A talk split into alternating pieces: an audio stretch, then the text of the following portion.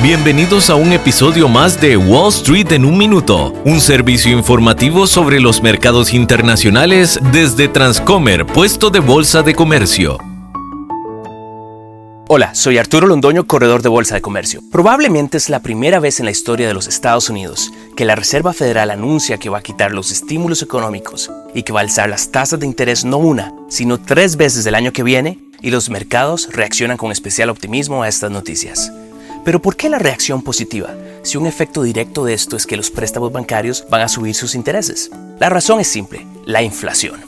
Los inversionistas se encontraban ya bastante ansiosos con la inflación en los Estados Unidos, porque ya estaba llegando casi un 7%. Los mercados necesitaban escuchar de parte de la Reserva Federal acciones que pudieran poner en control el efecto inflacionario para la salud de la economía. Sin embargo, algunos expertos auguran que estas acciones no serán suficientes pues una gran parte del alza de estos precios está asociado a los problemas de la cadena de suministro, producto de la pandemia, y el alza en los precios del petróleo. Por lo tanto, para ellos, entre tanto estos no se subsanen, la inflación no bajará como se espera.